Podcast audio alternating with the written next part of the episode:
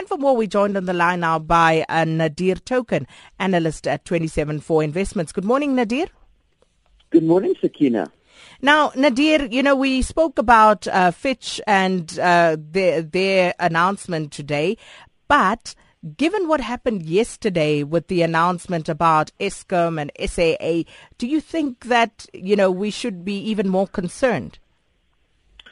You know, Sakina, I think uh, the government had to come out, had to come out of silence and say something about um, the crisis at Eskom. You know, I think there's a lot of uh, uh, there's a lot of criticism for Tina Joemat-Pettersson as well as for Lynne Brown for not being present, or for Tina Joemat-Pettersson rather for not being present at uh, Tshediso Matona's statement on on on Monday. And you know, it, it it was definitely noticeable and definitely palpable. You know, so I think. Um, something needed to be done by government and they, they needed to take some sort of steps to reassure the South African public. So, you know, I think um, it's, a, it, it's a step in the right direction, certainly, but, you know, the only thing that's going to solve this problem ultimately is building more power stations and getting Medupi and Kusile online in time. You know, that's what the bottom line is and that's what it comes down to. So, you know, I think um, over the over the medium term to, to, to long term, you know, I don't think it necessarily impacts our our, our positioning ratings agencies too much. And uh,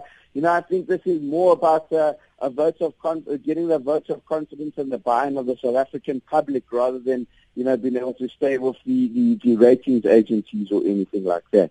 Um, you know, I think SA is another is another good example of of, of um, you know, better communication needed and, you know, just some sort of uh, buy-in from the public needed given all the all the issues they've been having and, you know, the bailout of taxpayers' money that, that, that that's been happening there and, you know, that, that sort of thing. And we see that uh, Etihad Airways may be taking a stake in SAA and they may be going private, you know, then uh, those are discussions that are that are being had, and that that, that possibly is the route that, that that it needs to go. You know, but the airline industry is a completely different industry, Sakina. They, you know, it's an industry which really works on small margins. Um, which really battles to do well, and you know, there's always that famous quote from from Richard Branson that's uh, if you if, if you want to become a millionaire in the in the airline business, you've got to start off as a billionaire. So you know that, that that's just mm. the nature of the industry. Well, looking at some companies' news, a potential merger I see is on the cards between AfriSam and PPC.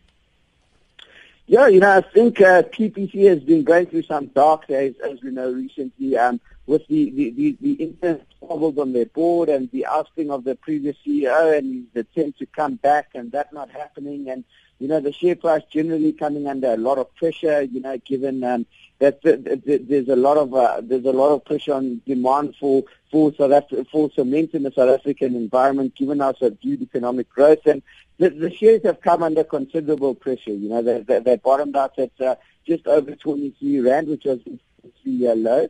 Um, but then, you know, we, we, we gradually start, we, we starting to see some good news coming out of there. You know, we saw the shares bounce quite nicely on the announcement of that result. And, you know, let's, let's just, or not the announcement of the result, but announcement of, of a potential deal between the two parties. You know, let's just put some numbers to it. Um, PPC is the largest cement producer in South Africa by quite a considerable margin. They have sales of about 9 billion rand and uh, they employ about 3,000 people and have about 41% of the South African cement market. Um, AfriSam is then the second biggest producer, a long way behind PPC, but uh, with about 19% of the of the uh, South African market. And obviously, it's difficult to gauge um, the, the, the value of the company because it's private, and you know the the, the value of their sales because the company is private. So you know, that, that would, if the two, if the two um, uh, uh companies merge, you're going to have a combined uh, sharing of, of, of 60% of the,